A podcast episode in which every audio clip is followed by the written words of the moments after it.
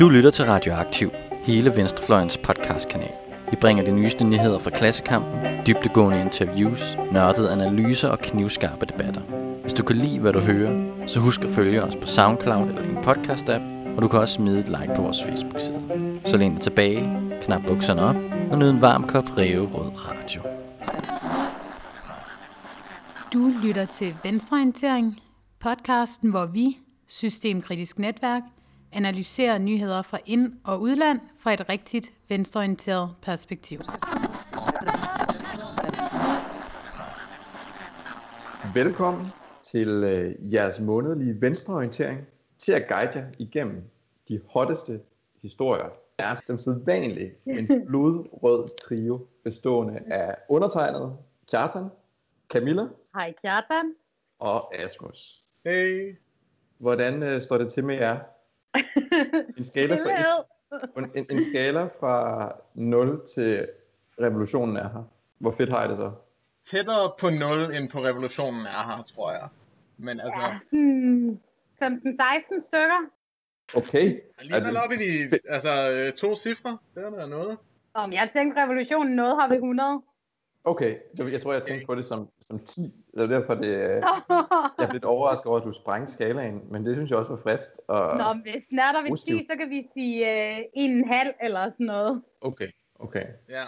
Altså, jeg vil sige, at det er betydeligt mere revolution på det sidste, end det har været i lang tid. Ikke? Men stadig. Ja, det er jo det. Vi må se, om ikke det, vi skal snakke os igennem i dag, om ikke det kan løfte vores gennemsnit for hvor fedt og revolutionært vi har det en lille smule. Der er virkelig fart på derude i verden. Så jeg tænkte faktisk, at vi bare skulle give os i kast med hvad der sker rundt omkring. Og til at begynde med tænkte jeg, at vi lige skulle samle op på et par ting, som refererer tilbage til nogle af de historier, vi tidligere har diskuteret. En af de ting, vi tidligere har diskuteret, det er Mattias Tesfaye, der har glædet sig endnu en gang. Sidste gang, der snakkede vi om, hvordan han havde været ude og glæde sig over, at der nu forsvandt flere flygtninge ud af Danmark, end der kom til Danmark. Og vi snakkede om, hvordan at det var amoralsk, og det var blindt over for de årsager, der er til, at folk ikke kommer hertil. Mattias Tesfaye har faktisk været ude og glæde sig endnu en gang.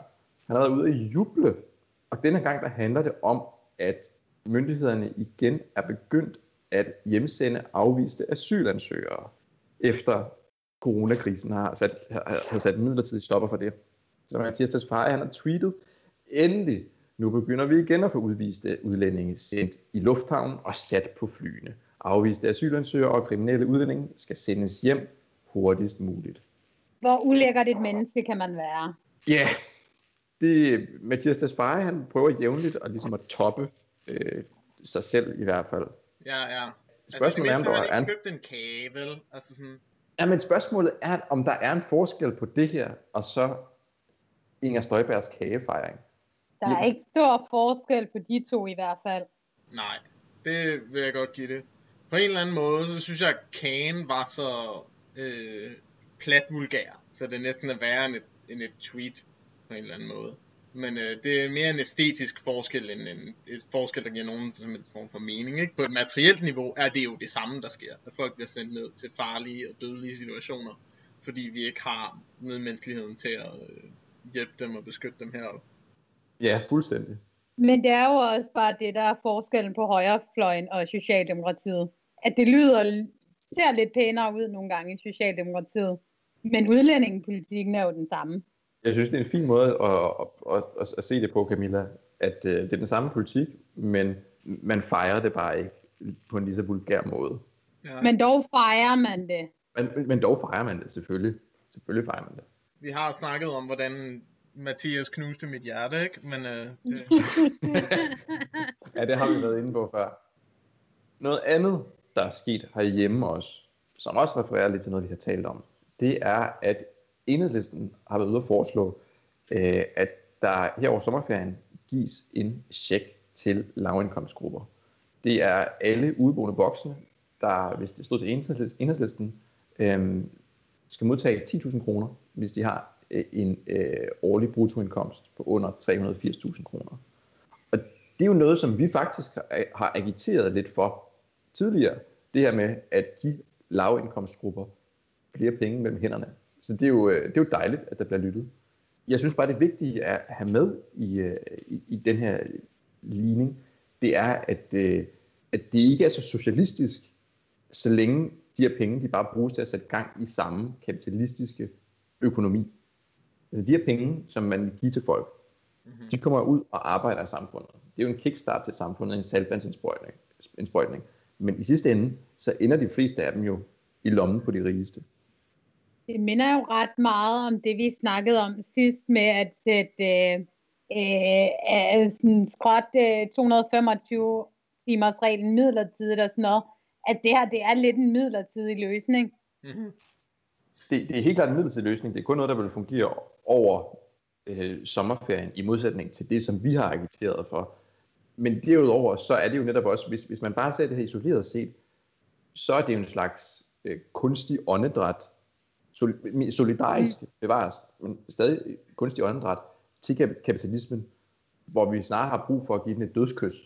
Ja, helt sikkert. Og det er jo derfor, man kan ikke, jeg synes ikke, man kan snakke om de her initiativer med at give folk flere penge mellem hænderne, uden man så også samtidig snakker om at ændre på de grundlæggende strukturer i samfundet, altså ejerskab af virksomheder. For det er det, der altså, i sidste ende gør, at de her penge, når de kommer ud og fungerer, ryger ned i lommerne på en elite.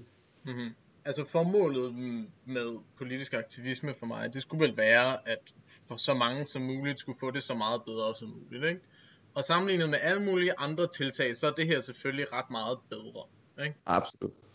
Men når det så er sagt, så kan jeg ikke sådan se, hvordan det her skulle være en bæredygtig form for løsning, eller hvad det er, man så at sige prøver at opnå på en længere strategisk vinkel, ikke? Altså sådan, jo, man bejler vel på en demokratisk måde til nogle bestemte stemmer ved at gøre det her, ikke? Og man forestiller sig på sådan en klassisk neoliberal manier, ikke? At det her går ud i nogle de her penge går ud i nogle markeder, og sådan er med til at styrke sådan en ukropslig sådan spøgelsesagtig økonomi, der sådan hjemsøger os alle sammen, ikke? Men hvad er det for en sådan måde at bygge til revolution? Hvad er det for en måde at bygge til en mere socialistisk stat, Enhedslisten har gang i her, ikke? Altså det, jeg bliver lidt ængstelig overfor i den her udvikling, det er, om Enhedslisten som parti har nogen længere plan for, hvordan man bygger i retning af den for samfund, de gerne vil have, eller om de er begyndt at tage sådan en masse små kampe, som det virker som om, man kan vinde på en umiddelbar parlamentarisk måde. Jamen, jeg tror da det sidste nævnte. Der er ret meget lappeløsningspolitik fra tiden fra både Enhedslisten og også SF. Når det er så sagt, så er deres lappeløsninger jo meget bedre end de andres, men altså stadig. Fuldstændig.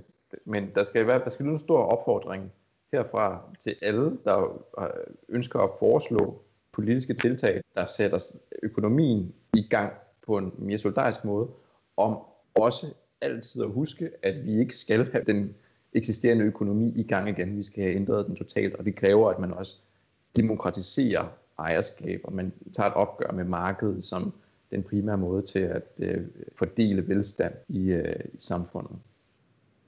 Noget andet, jeg også synes, vi skal have snakket om, det er Joe Biden. Ham har vi jo vendt af flere omgange. Og vi forlod ham jo et sted, hvor vi var vældig ærgerlige over, at han bliver den demokratiske præsidentkandidat til præsidentvalget til efteråret, i stedet for Bernie Sanders. Joe Biden har siden da mest af alt siddet i sin kælder, og ikke sagt noget som helst. Bare forsøgt at undgå nogen form for opmærksomhed. Men så en gang imellem, så har han lige kigget frem, og der er det gået mildest talt af helvede til. Det siger jeg blandt andet, fordi han har optrådt i et talkshow hos den amerikanske sorte talkshow-vært Charlamagne Tha God, og Joe Biden kom lidt i en infight med verden. Until November, we got more questions. You got more questions, but I tell you, if you have a problem figuring out whether you're for me or Trump, and you ain't black. Så ja. Det Joe Biden jo siger her, det er, at hvis man er i tvivl om, hvorvidt man skal stemme på ham eller Donald Trump, så er man ikke sort. Det er jo dejligt at høre fra en hvid mand. Det er et interessant take, jeg ikke har hørt før, og jeg ved ikke helt, hvordan jeg skal forholde mig til det. Jamen, du skal synes, det er dumt, Kjartan. Det er det, du skal synes. Du skal synes, det er dumt og nedladende og racistisk. Der er ikke så meget at rafle om der, tror jeg. Nej, altså lige så langt var jeg kommet. Jeg kan ikke helt regne ud, om det er noget, han har tænkt var smart at sige, var sådan sjovt, eller om det bare er fordi, at han ikke sådan kognitivt er et sted, hvor han er i stand til at vurdere konsekvenserne af det, han siger. Men jeg er fuldstændig enig i, det er astronomisk dumt. Og jeg synes jo, for mig der er det jo endnu en stor dråbe i det bæger, der hedder alt dårligt Joe Biden har gjort og står for. Og det er et bæger, som er så fyldt, at det løber over og har gjort det i lang tid. Og det gør, at jeg mener, at det er uforsvarligt at stemme på Joe Biden og demokraterne til efteråret, hvis man ønsker forandring. Altså, jeg er ikke sikker på, at jeg synes, det er uforsvarligt. Altså, jeg tænker, det er vel et pragmatisk vurdering på et eller andet niveau, om du gerne vil sigte på, at Biden alt andet lige er bedre end Trump, eller om du vil sige, at det med, at Biden og det demokratiske parti kan fortsætte, som de plejer, på længere sigt skaber større problemer. Og jeg må indrømme, at jeg er sådan splittet imellem de to positioner, fordi at sådan Trump bare på et klimaniveau er så fucking dårlig, ikke? Og sådan fucking nar. Men altså, det her med at støtte op om en dysfunktionel partimaskine, som det demokratiske parti, det er jo heller ikke fedt. Men altså, man kan jo også sige på den måde, at der er jeg heldigt fritaget fra at skulle vælge på nogen som helst praktisk måde, fordi at jeg ikke har stemmeret til det amerikanske valg. Det er der ingen af os, der har. Jeg kan godt lige skyde et andet eksempel ind på noget dumt, Joe Biden har sagt for nyligt, som jeg endnu bedre synes illustrerer det frygtelige dilemma, de amerikanske vælgere står i. Som kommentar til politivold foreslog han, at politiet skulle begynde at skyde i benet i stedet for i brystet. Og der er jo så nogle skarpe kommentatorer, der har sagt, ja, det er jo det svarer til at stemme på Joe Biden, at de er skudt i benet i stedet for i brystet. Det er en lidt smuk metafor. Altså, den kan jeg godt lide på sådan et æstetisk niveau. Det er et shitshow uden lige. Og Asmus, jeg kan godt følge dig, at der ligger en afvejning der i, altså hvad der ligesom er værst. Men jeg er den holdning, at hvis man bliver ved med at støtte demokratiske politikere, som vil bevare status quo eller endda gør det værre, så er det sådan set lige meget, at der er nogle andre, der vil gøre det endnu værre. Hvis man belønner dem, så vil de fortsætte med at trække i den retning. Så der er behov for, at man sætter foden ned og altså en masse viser, at folket ikke ønsker den her retning. Ellers så tror jeg, at partiet og centristerne bare vil blive ved med at trække i den samme retning. Jeg tror, der er behov for, at der bliver foretaget et brud, og at alle, der ønsker forandringen, viser, at man ikke vil lade sig tage som gidsler i det her. Altså, der skal vises, hvor radikal en forskel der er mellem forandring og status quo, og at Joe Biden ikke hører til et eller andet sted i midten mellem status quo og så forandring, men faktisk hører til over hos de onde. Mm-hmm. Det er ikke fordi, jeg er langt hen ad vejen enig, men jeg synes, det er skidesvært, og jeg synes også, det er vigtigt, at præsidentvalget ikke bliver det eneste sted, man kan gøre oprør mod status quo, fordi der skal en langt længere mobilisering til, og en masse græsrodsarbejde for at lave reel forandring. Og ikke at stemme til præsidentvalget skaber ikke den forandring af sig selv. Nej, jeg vil støtte op om det, du siger, Camilla. Altså sådan, min tøven er mere sådan et spørgsmål om, at jeg virkelig ikke synes, det er rart sådan at skulle antyde, hvad der er den rigtige vurdering, eller hvad der er det rigtige valg for andre, ikke? Altså, jeg kan godt forstå, at man er i tvivl om det her, fordi jeg føler mig selv i tvivl om det her. Og jeg er selv i tvivl om, hvad den effektive, pragmatiske, politiske løsning er her. Altså helt klart, så skal der tages et opgør med den centrale lederskab i det demokratiske parti, hvis man vil have seriøs ændring i USA, ikke? Men som ikke amerikaner, så har jeg det lidt sådan, at jeg synes det er ubehageligt at skulle sige til andre, hvad de skal gøre, ikke? Eller hvordan de skal løse deres egne politiske problemer. Fordi jeg egentlig bruger ret meget af min tid på at synes, at amerikanerne skal holde op med at sige til andre, hvordan de skal løse deres politiske problemer. Så jeg føler mig sådan fanget i et intellektuelt problem, hvor jeg ligesom ikke har lyst til at modsige mig selv. Det forstår jeg godt. Det lyder fandme hårdt, Asmus. Men jeg vil så også sige, altså det er jo ikke en fremmed situation for os heller, som danske vælgere. Altså for et års tid siden stod vi også i valget mellem at stemme på partier, der basically holder hånden under Mattias Tesfaye og de andre borgerlige forklædt som socialdemokrater, eller ikke at stemme. Og jeg stemte, og det tror jeg da også, I gjorde. Altså sådan, hvad fanden skal man ellers gøre? Altså jeg tror ikke, det havde løst noget ikke at stemme. Nej, altså der er jeg enig. Jeg synes også sige, at der er nogle seriøse forskelle i den danske case, ikke? Fordi at alligevel, hvis vi har en masse mennesker, der stemmer på Enhedslisten, så vil det alligevel være et anden situation, end at man ligesom er tvunget til at stemme på Socialdemokraterne, fordi man synes, de alligevel er bedre end Venstre, ikke? Eller sådan. Mm. Jeg er enig. Jeg er med på, at nogle af de samme dynamikker gør sig gældende. Men jeg tror også, det er vigtigt at huske på, at for mange af os, så var, altså, det var ikke sådan, at Bernie var den ultimative drøm. Og så er vi gået derfra så til en kompromiskandidat i Biden. Altså Bernie var kompromis. For mig var Bernie kompromis. Jeg ville noget, der ikke var socialdemokratisk. Jeg ville noget socialistisk. Så i forvejen, så har jeg rykket mig langt, for at skulle komme til et sted, hvor Bernie var ham, jeg ligesom rootede for. Og så skulle gå derfra, og så til at synes, det er fedt, at Joe Biden slår Donald Trump. Det er virkelig langt. Altså det vil svare til, at jeg altså, skulle synes, at det var fedt, at Mette Frederiksen slog Lars Løkke. Og det har jeg bare heller ikke på noget tidspunkt synes var særlig fedt. Altså jeg stemte på det, der herhjemme for mig også var kompromiset Enhedslisten. Men jeg kommer ikke til at stemme på et fascistoidt socialdemokrati, uanset at det vil være den eneste måde at sikre, at det ikke var Lars Løkke, der blev statsminister. Fordi jeg vil ikke lade mig afpresse på den måde. Der må og skal være et alternativ. Og jeg synes, man er forpligtet til at sætte foden ned, og så skabe det alternativ, hvis ikke det er der.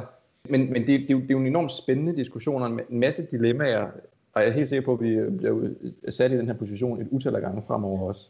Ja, men der skal nok blive rig lejlighed for at snakke videre om det, som det, amerikanske valg tager fart her hen over efteråret. Absolut. Nå, det sidste jeg lige tænkte, vi også skulle vende, før vi går videre til det, jeg betragter som hovedhistorien. Det er det, der hedder Instrukskommissionen. Og Camilla, er det noget, du har lyst til at sige på ord? Lyst er nok så meget sagt, fordi det hænger mig en lille smule ud af halsen, men jeg bliver også tilpas sur nærmest dagligt til, at jeg godt vil sige lidt om det. Hvad der sker? Det, der sker, er jo, at det er en sag, der går noget tid tilbage. Det går tilbage til februar 16, hvor Inger Støjberg lavede den famøse instruks, at asylpar, hvor den ene var under 18, skulle adskilles uden individuel behandling. Og det er hamrende ulovligt. Men det påstår hun jo så, hun ikke vidste. Det var der ingen, der havde sagt til hende. Ja, det var det første, hun sagde. Ja, jeg ved ingenting. Og nu kejter hun rundt i der ændre forklaringer og prøver at manipulere offentligheden i et væk ved at kalde det Barnebrudskommissionen og poste billeder af sådan 8-årige piger sammen med 60-årige mænd, hvilket er noget sludder, men hun slipper afsted med det. Og jeg vil bare lige sige, hvis der er nogen, der skulle være i tvivl, der var ingen af de asylpar, hvor det drejede sig om en 8-årig. Der var ingen af dem, hvor det drejede sig om en 60-årig. Langt de fleste af dem var ret tæt på hinanden i alder. Og der var to par, hvor den ene var 14 år, var allerede blevet adskilt. Så det drejer sig jo om 15, 16, 17-årige, der enten har en samlever eller en ægtefælle.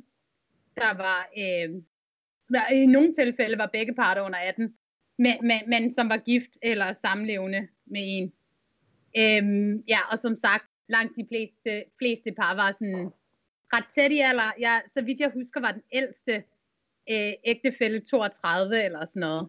Og det er slet ikke, fordi der var jo sådan, hvilket højrefløjen også bruger flittigt lige nu, 4 af dem, der blev skilt ad, hvor den ene part var glad for det. Der var så også endnu flere, der har klaget over det, og som ikke var glade for det. Så det var derfor, man havde individuelle behandlinger. Præcis. Og det der er jo nogle af de her parter, der er blevet skilt fra hinanden, hvor det har haft alvorlige psykiske konsekvenser for dem, der er blevet adskilt. Og det er jo ligesom noget af det, der gør, at den her sag er ret alvorlig.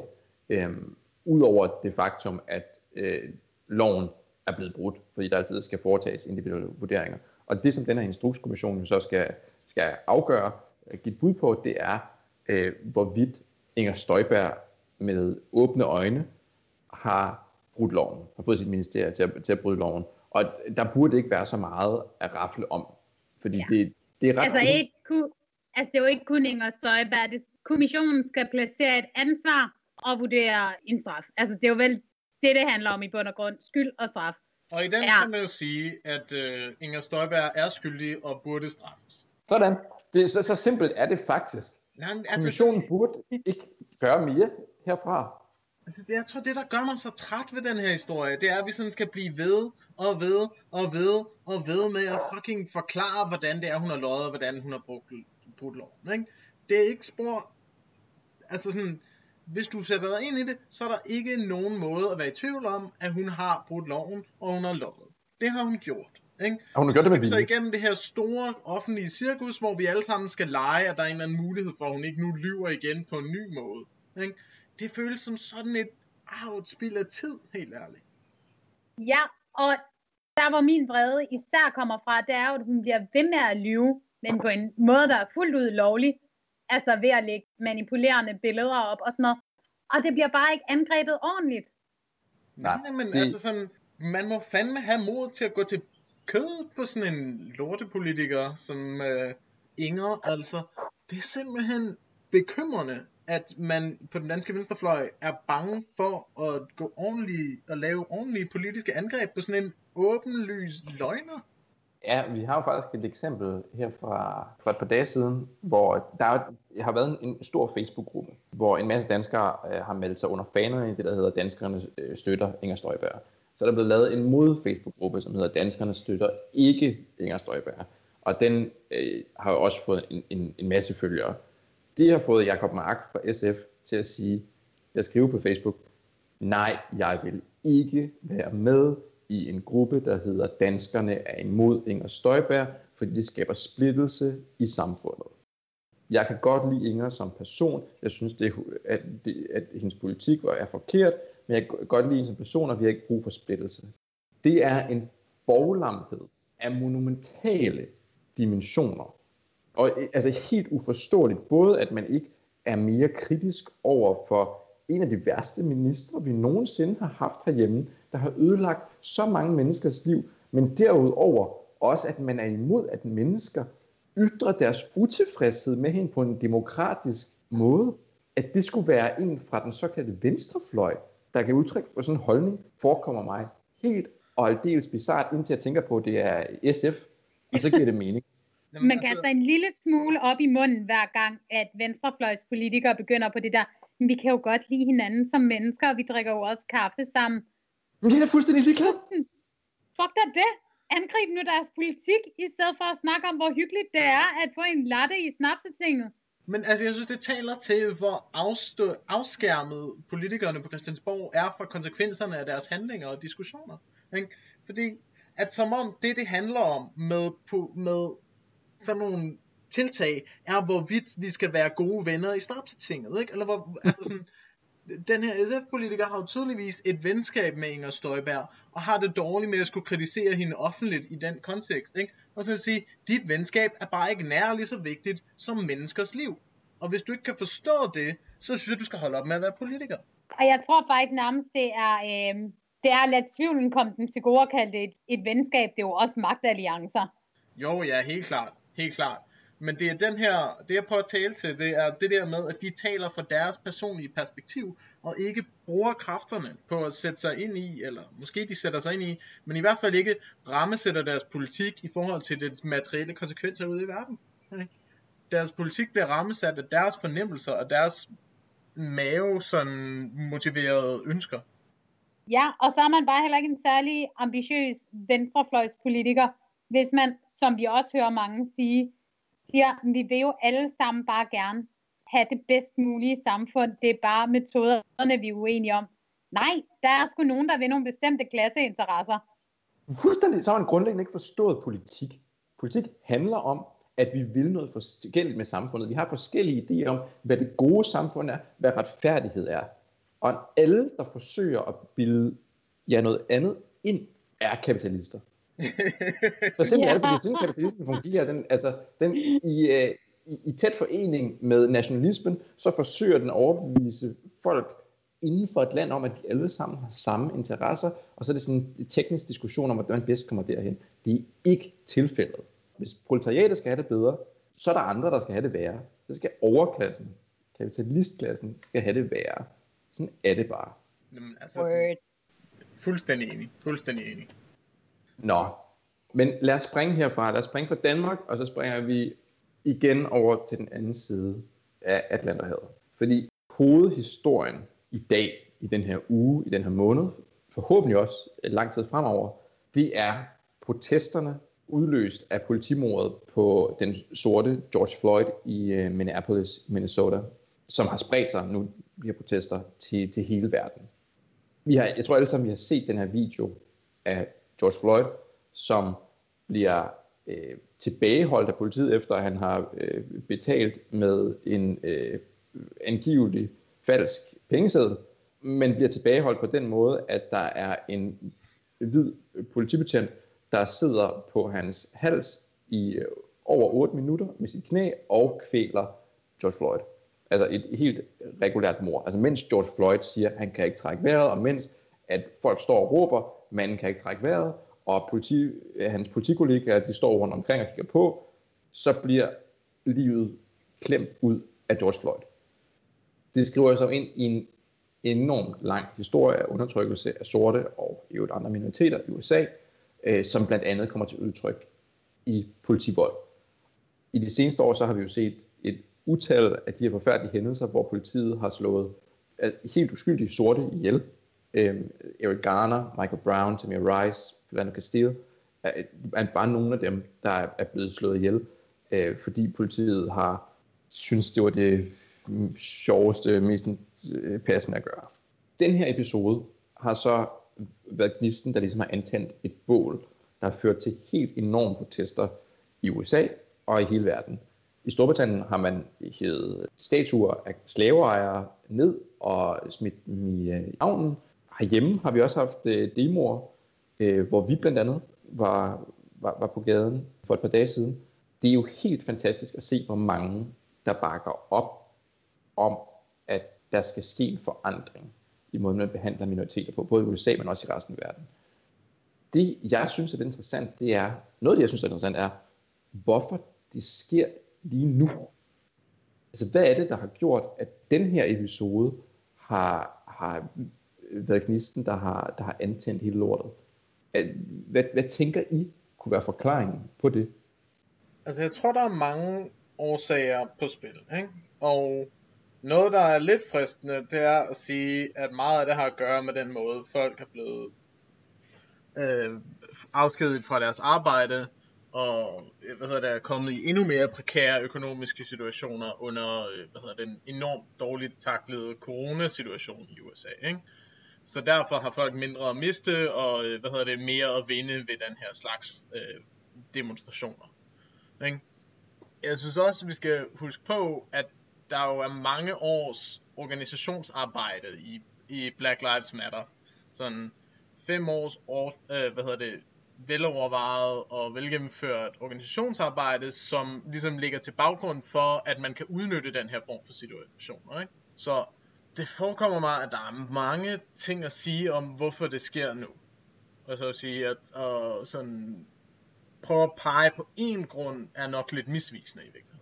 Helt sikkert. Og så tror jeg, nu bliver det sgu en lille smule pessimistisk, men vi skal også huske på, det er jo ikke første gang, der er en masse mobilisering mod racisme, altså 67, start 90'erne. Og der er et kæmpe ansvar for, især for venstrefløjen, til at holde fast i, at det her skal ikke kun blive et momentum, der er her lige nu, der skal også reelt forandring til.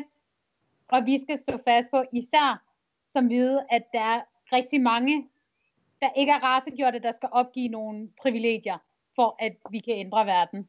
Helt klart, Camilla. Og det bringer mig i virkeligheden videre til noget af det, som jeg også tænkte, vi skulle snakke lidt om. Det var, hvad tror I, der kommer til at ske? Kommer det her til at ændre noget? Altså i modsætning til, hvad der er sket de sidste, vil sige, i hvert fald årtier, når folk er gået på gaden over de her problemer.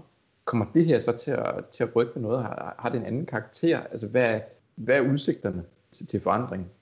Altså jeg tror, hvorvidt vi kommer til at se langsigtede forandringer på det her, det kommer an på, hvor god man er til at følge op på det. Fordi vi kan se lige nu, at man vinder rigtig håndgribelige sejre igennem det her, ikke?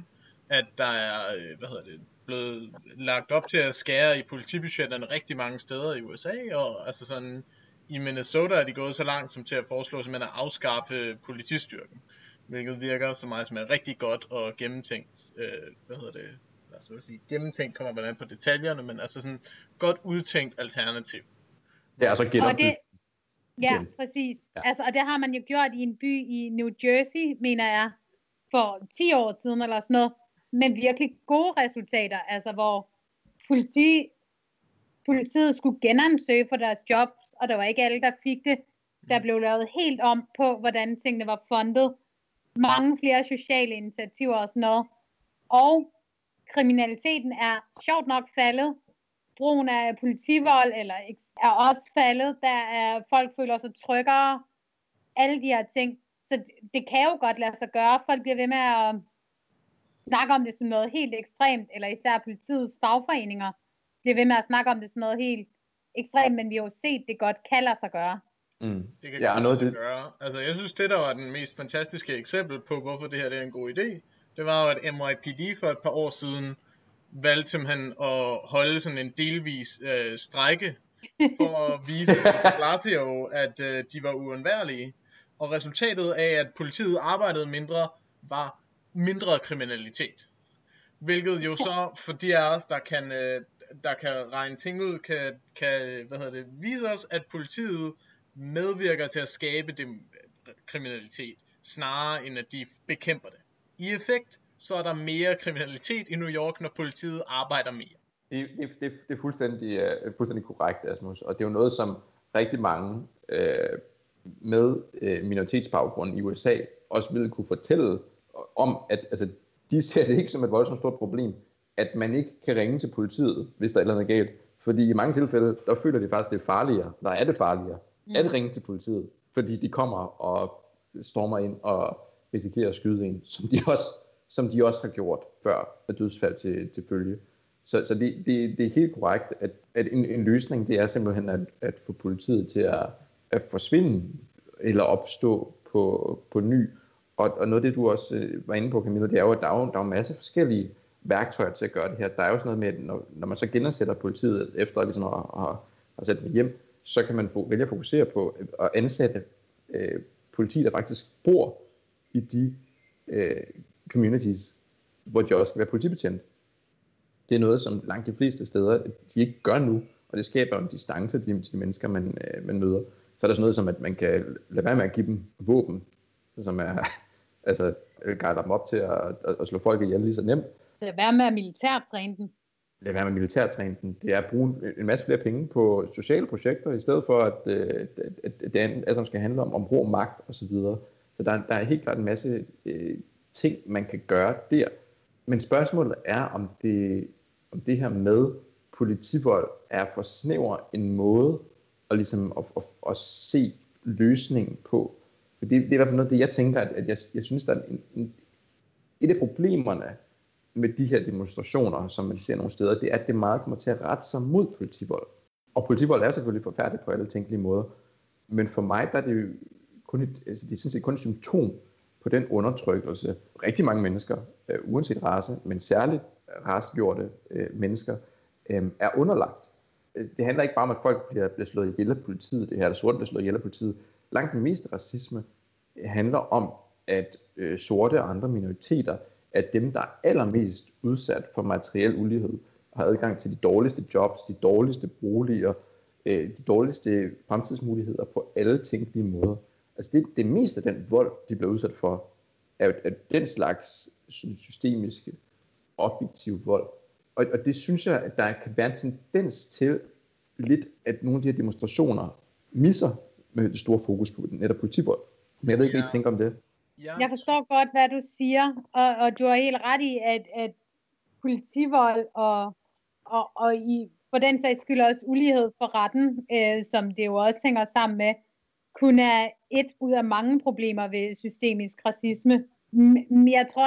Jeg ved ikke, om demonstrationerne misser det så meget. Jeg synes alligevel, jeg har hørt mange også i talesætte housing-problemer, og hvordan en sundhedskrise rammer minoritets- eller racegjorte områder væsentligt hårdere end hvide middelklasseområder.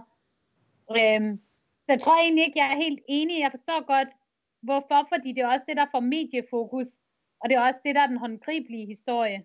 Mm-hmm. Jeg tror, jeg vil støtte op om Camilla for så vidt, at jeg synes, at i hvert fald de danske medier har været dårlige til at vise, hvad det er for nogle helt materielle omstændigheder, der ligger i sådan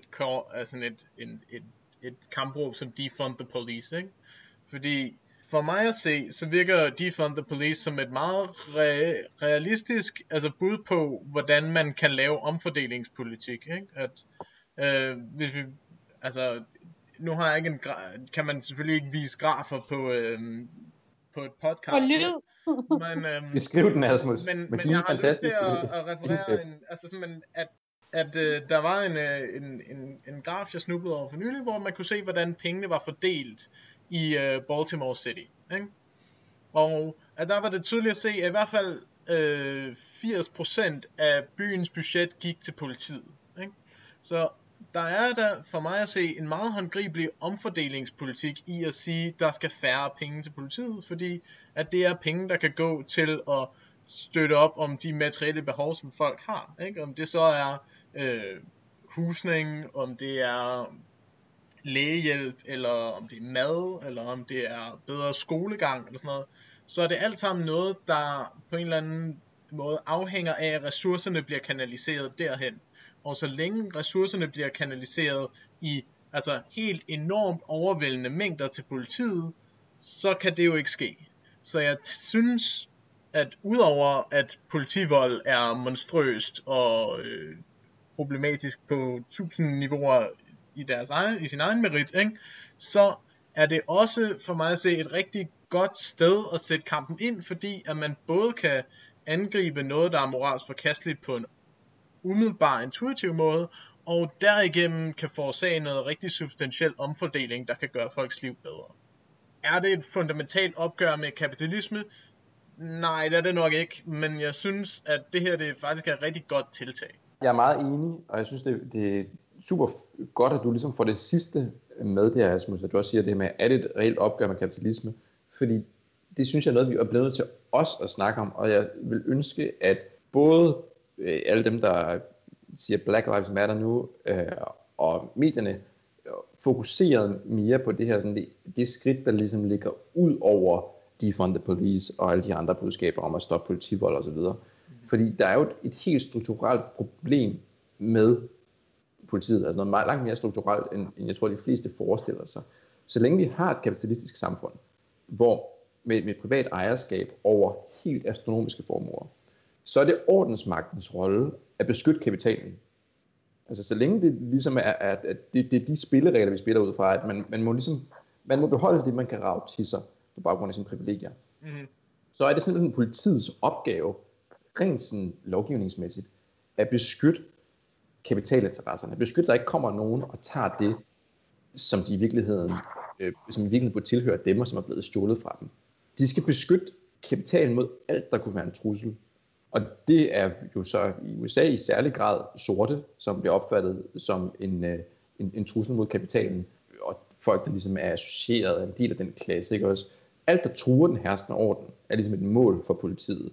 Og vi har sådan set også set det herhjemme med hjemløse, som er blevet jagtet, fordi de også ligesom er et uro-element. De på en eller anden måde er ubehagelige for kapitalen af her omkring sig. Så vil man løse det her problem med politivold, måden politiet agerer med alle mulige former for minoriteter på, så synes jeg ikke, så handler det ikke om, at man ligesom skal genoptræne politiet. Det handler om at ændre formålsparagrafen for politiet. Altså det selve rammeværket for, hvorfor de i verden er nødt til at være anderledes, hvis de skal være anderledes. Altså jeg tror, hvis det skal ændres, så skal vi have noget helt andet end en politiorden, ikke? Altså sådan, det er helt fundamentalt for politiordenen og ideen om lov som en måde at administrere samfundet, at der skal være nogen, altså der skal være en korporlig fysisk magt til at håndhæve lov, ikke?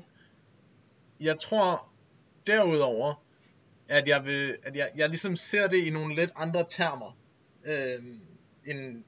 nogle lidt andre rammer, end jeg fornemmer, at du gør, Kjartan.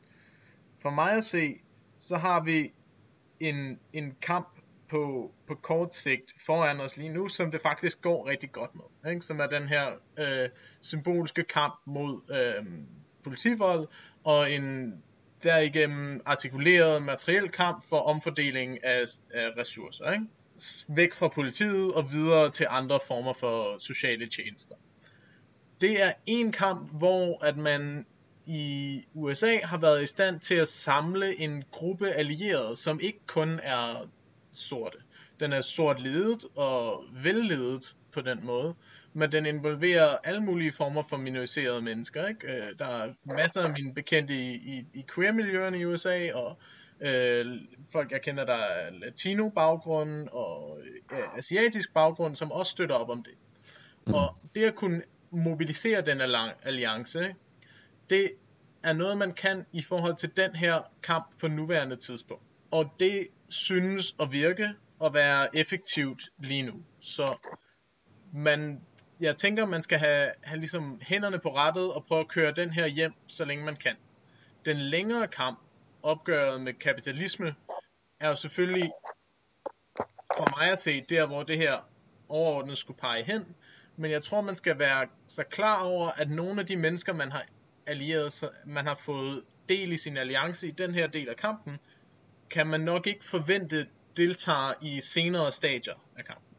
Der er masser af velhavende, altså homoseksuelle mennesker, som nok har mindre interesse i et fundamentalt opgør med kapitalismen, end fattige sorte har. Så jeg tror, at man skal forestille sig, at den historisk rammesatte alliance, man har senere i processen, nok er en anderledes en, end den, man har nu. Klart. Jeg vil lige tilføje to ting. For det første, altså nu kaldte du det en symbolsk kamp mod politivold. Og jeg ved godt, det ikke var det, du mente, men det er jo også en meget konkret kamp. Jo. Lad mig gøre det tydeligt, hvad jeg mente med symbolsk. Jeg mente, at det foregår, altså sådan, det er symbol, man kæmper mod. Det er jo selvfølgelig en materiel og fysisk ting, der foregår, ikke? Men det var sådan, det der glimrer på overfladen, så at sige. Ja, det, jeg vil også bare lige understrege, at det er også en meget konkret kamp. Nej, det er jeg glad for, du gør. Og så tror jeg, altså det vi også skal huske er, at antikapitalistisk arbejde hænger meget tæt sammen med antiracistisk arbejde, fordi kapitalismen er bygget på imperialisme, altså al den velstand, vi ser i USA, men for den sags skyld også i Danmark, er jo bygget på slavehandel. Altså halvdelen af København ville jo ikke se sådan ud, hvis ikke det var for nogle slaver fra de vestindiske øer. Men enig, jeg kunne bare godt tænke mig, at folk de så den forbindelse klare mellem racisme og kapitalisme, for som du siger, Asmus, så er en masse af dem, der er allieret i den her første kamp, Jeg er helt med på, at der er rigtig mange, der ser den allerede. Jeg synes, der er rigtig mange fra, altså jeg synes, Black Lives Matter er rigtig gode til at gøre det her generelt. Men der er rigtig mange af dem, der er allieret i den her kamp mod politivold til at starte med, som ikke ser forbindelsen mellem racisme og kapitalisme. Og så er jeg bange for, at vi ender i nogle blindgyder. Altså jeg synes ikke, det er en blindgyde med defund the police, og så at flere midler til rigtig socialt arbejde. Men hvis løsningen ligesom er, at man fjerner midler fra politiet, og så hyrer man for eksempel private vagtværn ind til at stå for politiarbejde i stedet for, som man godt lidt kunne frygte, og som der også er forskellige amerikanske politikere, der har nævnt som mulighed, så ser jeg ikke, at vi er et bedre sted, eller hvis det er, at man i højere grad bruger militæret til lov- og ordensopgaver, så ser jeg ikke, at vi er et bedre sted, og derfor så vil jeg kunne godt tænke mig, at vi i endnu højere grad fik fat i de kapitalistiske rødder af racismen, og ligesom fik dem bragt op til overfladen. Så vil jeg gerne ofre, at Nike ikke har Black Lives Matter på deres Instagram-profil. Ja, hvis det er som om Nike gør nogen som helst seriøs forskel i det her. Jamen det er det, hvis det er det, det koster. Men jeg er også enig, der er en udfordring der med at finde balance mellem, altså med den kritiske masse, der ligesom skal til i forandringsbevægelsen, og så hvor radikalt den kan blive på nuværende tidspunkt. Det er et dilemma, hvor meget vi kan putte ind der allerede. Men jeg tror, at der er en mulighed her, som vi skal måske prøve at holde os for øje, ikke? At når man har mobiliseret mennesker, som ellers ikke har været mobiliseret, så er der også en bedre mulighed for at gøre dem til en fremtidig del af kampen, ikke? At alle de mennesker, der er i gang nu, og der går på gaden nu, og sådan noget, hvis vi kunne holde fast i deres engagement, eller holde dem fast i deres engagement, så ville vi være bedre stillet fremover.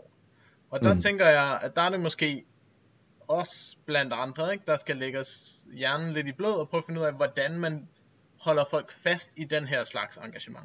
Hvordan man kan sørge for, at folk bliver forbundet til en politisk kamp på sådan en måde, hvor de deltager fysisk, ikke? Hvor det ikke bare er at sidde og have meninger, men hvor man har en aktiv, altså fysisk deltagelse i den her form for politisk aktivisme.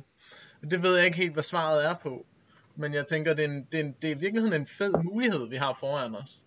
Jeg er helt enig, og som du siger, ja, de skal finde en måde, altså jeg tænker, det er også et stort oplysningsarbejde for netop, at folk ser forbindelsen mellem antiracistisk og antikapitalistisk arbejde, og som gør, at folk ikke nøjes med at smide en sort kasse på Instagram eller et eller andet.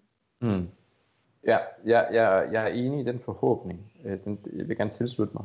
Altså det er, når folk ligesom er inde i folden, og de har en social problemstilling, som de virkelig føler, og der er mennesker, de taler med om den, og de organiserer sig, så tror jeg også, det er nemmere, forudsat at vi selvfølgelig gør det, men jeg tror, det er så nemmere for dem, at vise dem, hvordan den problemstilling også hænger sammen med andre problemstillinger, og altså et symptom på et større problem, altså kapitalismen.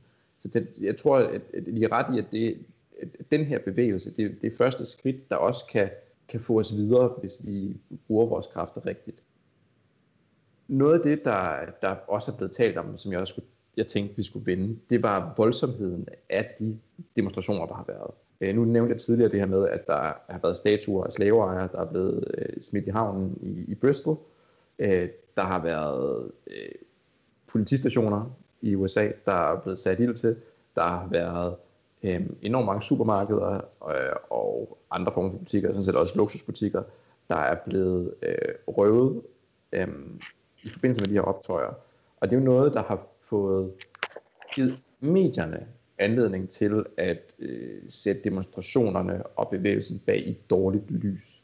Tænker I om, hvad er jeres tanker om, hvorvidt det her det er et problem, eller nødvendigt, eller uundgåeligt, eller hvor står I der? Altså jeg synes, det skal rammesættes på en helt anden måde.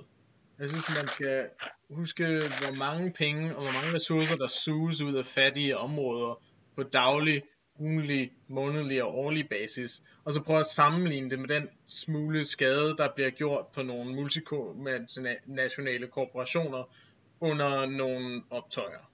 Det første mængde, den systematiske udnyttelse af fattige og minoriserede personer, er så evindeligt meget større end den smule skade, der bliver gjort ved optøjer, at det altså simpelthen slet ikke er meningsfuldt at påtale den form for vold i de her kontekster. Når vi så snakker om at nedrive statuer af, af slaveejere, jamen så synes jeg bare, vi kan komme i gang, og det kan kun gå for langsomt. Hvem vil du foreslå herhjemme, Asmus? Hvem tager vi først? Det ved jeg ikke. Hvem har vi egentlig stående? Ja, vi har et utal af konger, ikke også? Jo, men dem kan vi godt starte med. Hvad fanden var det? Det var Diderot, ikke? At vi bliver aldrig frie, før den sidste konge er blevet kvalt med tarmen af den sidste præst. Godt, jamen så er der en guide til, hvor vi skal starte. Ej, med hensyn til det, du spurgte om, for jeg er helt enig med hensyn til statuerne af Asmus. Og sådan med hensyn til, til butikker og politistationer og sådan noget, så er det jo også bare sådan en klassisk medieafledningsmanøvre, at det er nemmere at snakke om det og sætte folk i et dårligt lys på noget, der egentlig er ret ubetydeligt i forhold til sagen, end det er at forholde sig til det, hvis nu man ikke er med folk. Men okay, jeg er sådan set meget enig, men hvis jeg nu prøver at udfordre jer lidt. Vi har lige snakket om, hvor vigtigt det var at skabe alliancer her. Hvor vigtigt det er at få folk ind i folden, for så at bygge videre på det. Uagtet at medierne er nogle røvhuller her, og fokuserer på noget, der er relativt ligegyldigt. Det er at give dem muligheden for det. En anledning til at gøre det. Og dermed skubbe folk væk. Er det ikke uhensigtsmæssigt for venstrefløjen? For nu at møde din provokation, ikke? At jeg vil minde om, at man også skubber folk væk ved at tale det her efter munden, ikke? At der er folk, der er meget mere committed, og som langt hen ad vejen er meget større ofre for kapitalismen, som bliver fremmedgjort og talt væk fra, fra venstrefløjen, hvis det er, at man skal sådan gå med løftede pegefinger, hver gang folk ikke opfører sig ordentligt, ikke? Det er for mig til ikke en produktiv taktik, og det, der er mere produktivt, det er at prøve at forklare, hvorfor det her er et respons på en større og mere problematisk form for uretfærdighed, en større og mere voldelig form for destruktiv adfærd, som er systemisk understøttet og som forløber systemisk og dagligt, hvis ikke altså hver eneste time og hver det eneste minut, ikke? Så for mig at se, så er det ligesom at finde et lille problem og gøre det alt for stort og og bruge så mange kræfter på at formane en minoritet af de her protester. Og oven i det vil jeg sige, det er sgu meget svært for mig at så sidde og fordømme, at folk, der ikke ejer en skid, sætter ild til folk, der ejer alt for meget egen del. Nu, jeg vil gerne lige gøre klart her, at jeg er jo lejer djævelens advokat. Jeg er sådan set fuldstændig enig i det, I siger. Og jeg tror sådan set også, at jeg vil gå endnu længere og sige, at jeg synes sådan set, at de her konfrontationer er vanvittigt produktive. Jeg synes, det er det, venstrefløjen burde gøre meget mere af. Jeg ser det som den eneste mulighed for venstrefløjen, at råbe så højt, at konfrontere folk så meget med de problemstillinger, der eksisterer i samfundet, at man tvinger dem til at tage stilling. Jeg ser det som en gevinst i sig selv, når man kan gøre noget, der på en eller anden måde bringer et dilemma op i folks hoved. Folk skal ikke have lov til at sidde derhjemme uden at tage stilling. De skal ikke have lov til at bare sidde om aftenkaffen og snakke om havemøbler. Altså, de skal tvinges til at tage stilling til, om de er fascister, eller om de vil være med på forandring. Og det, jeg tror, at man gør det på blandt andet den her måde. En hver form for protest, der ligesom er grænseoverskridende, tror jeg tvinger folk til ligesom at rammesætte dem selv. Det kan ikke stå alene, og det kræver jo, at man rammesætter det på en fornuftig måde, som du også siger, Camilla, at grunden til, at folk gør det her, er fordi de ikke har noget. Og som du siger, Asmus, det her, det betyder, det er ingenting. Altså, det i forhold til det røveri, der sker også hver eneste dag, og særligt minoriteter hver eneste dag, det er sådan set bare at tage en lille smule tilbage af det, der bliver også frarøvet. Hvis vi formår at koble de forklaringer med billeder af politistationer, der brænder, og Louis Vuitton-tasker, der bliver taget ud af knuste ruder og smidt på bålet, så tror jeg, vi har fat i den lange ende. Enig.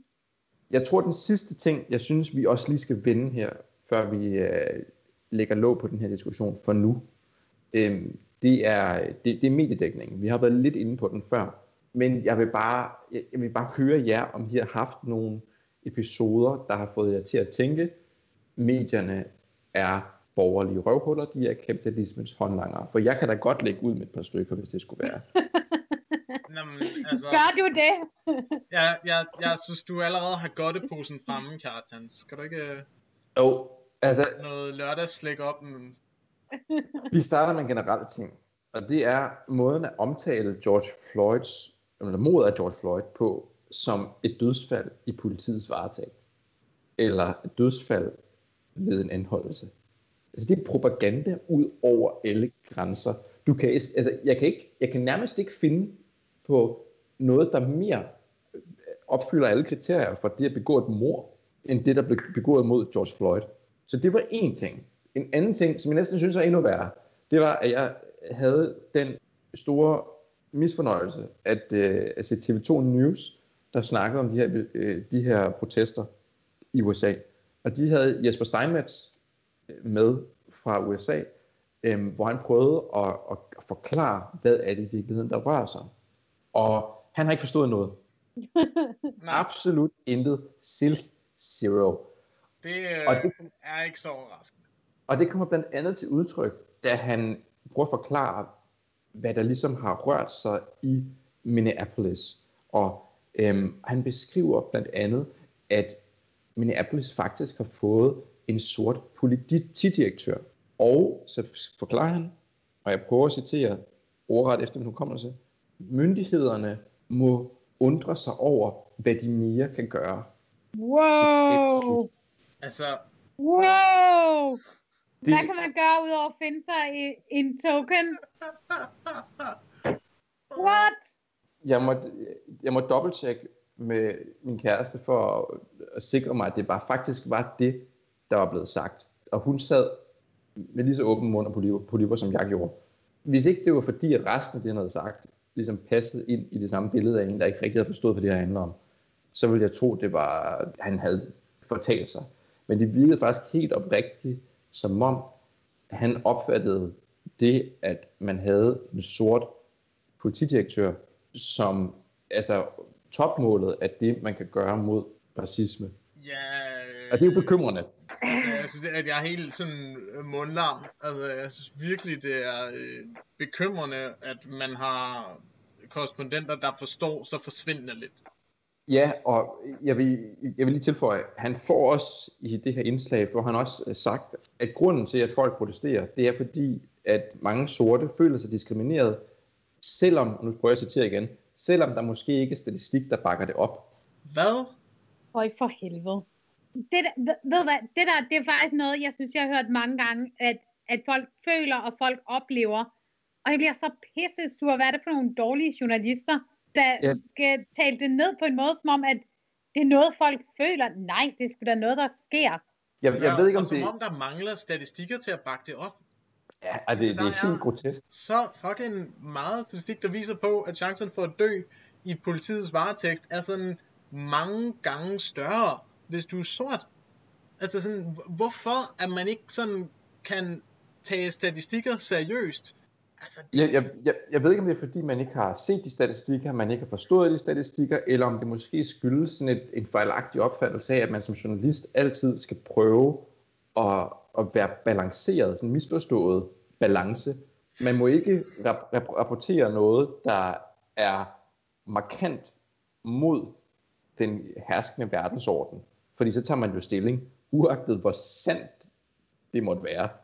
Altså det, jeg skal jo ikke kunne sige, hvad det er, der ligger i folks motivationer, eller sådan, men det er bare helt vildt, ikke? Altså sådan, at man ligesom fra mediernes side sådan postulerer sig selv som den her kilde til god information om verden, og så nægter man sådan at forholde sig til blatant altså sådan det, der er så god evidens for, ikke?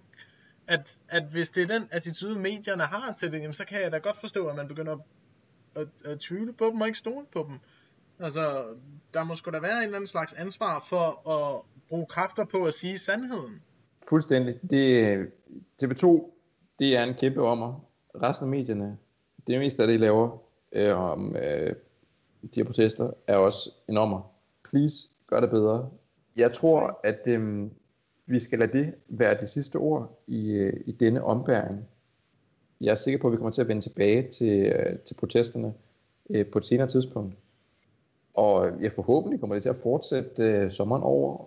Forhåbentlig kommer vi også til at se hinanden ude til flere demonstrationer og protester. Jeg vil godt lige smide en meget, meget kort ting ind, inden vi slutter. Selvfølgelig. Fordi det er noget, jeg synes, jeg blandt andet har hørt i danske medier, men jeg også har hørt folk rundt omkring sige, at det er USA, de har ingen problemer. Jamen, jeg vil bare sige, vi har også etnisk profilering i det danske politi, og vi har også ulækre mennesker, for eksempel Claus Oxfeld, som er formand for Politiforbundet, der siger nogle voldsomt racistiske ting. For eksempel, at hvis racegjorte mennesker bliver, han brugte så nogle andre ord, bliver stoppet oftere af politiet, så hænger det sammen med politiets sjette sans for, hvem der er kriminelle. Det hørte jeg godt. Ja. Jamen, den mand er helt kogt. Jeg ved ikke, hvad der sker. Det er sådan helt... Det er en super vigtig pointe, du kommer med, Camilla. Det er rigtig, rigtig fint, du lige får den med. Det er mindre...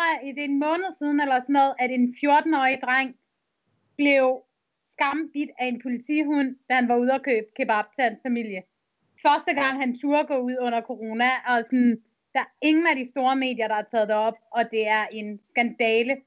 Så vi skal bare huske, at vi har også problemer i Danmark, og vi skal ikke gøre det til noget, der kun sker over Atlanten. Vi skal også kæmpe antiracistisk herhjemme. Fuldstændig korrekt, men det er rigtig godt, du fremhæver det. Og igen, det er jo ikke engang kun en politivold. Altså politivold er der masser af evidens for også. Altså, ikke, der er både alle de her episoder, der er også lavet undersøgelser, som viser, at man som minoritet i Danmark også er udsat for politiets magtanvendelser på en anden måde, end hvis ikke man er. Men det er jo også en sandhed, at man som minoritet bare er mere materielt udsat herhjemme end andre. Så på den måde fungerer racismen jo også her, og det er så vigtigt, at du lige retter vores fokus hen mod det også, for det er nemlig noget, der også bliver glemt af de danske medier. Så med de ord, så synes jeg, vi skal lukke ned for den her omgang, og så sige god fornøjelse hen over sommeren til alle, der skal med ud og demonstrere. Vi ses ved en statue af en af Christianerne, eller Frederikkerne. Vi kan se, om vi kan få den i havnen. Ja. Kan I have det godt derude? Hej.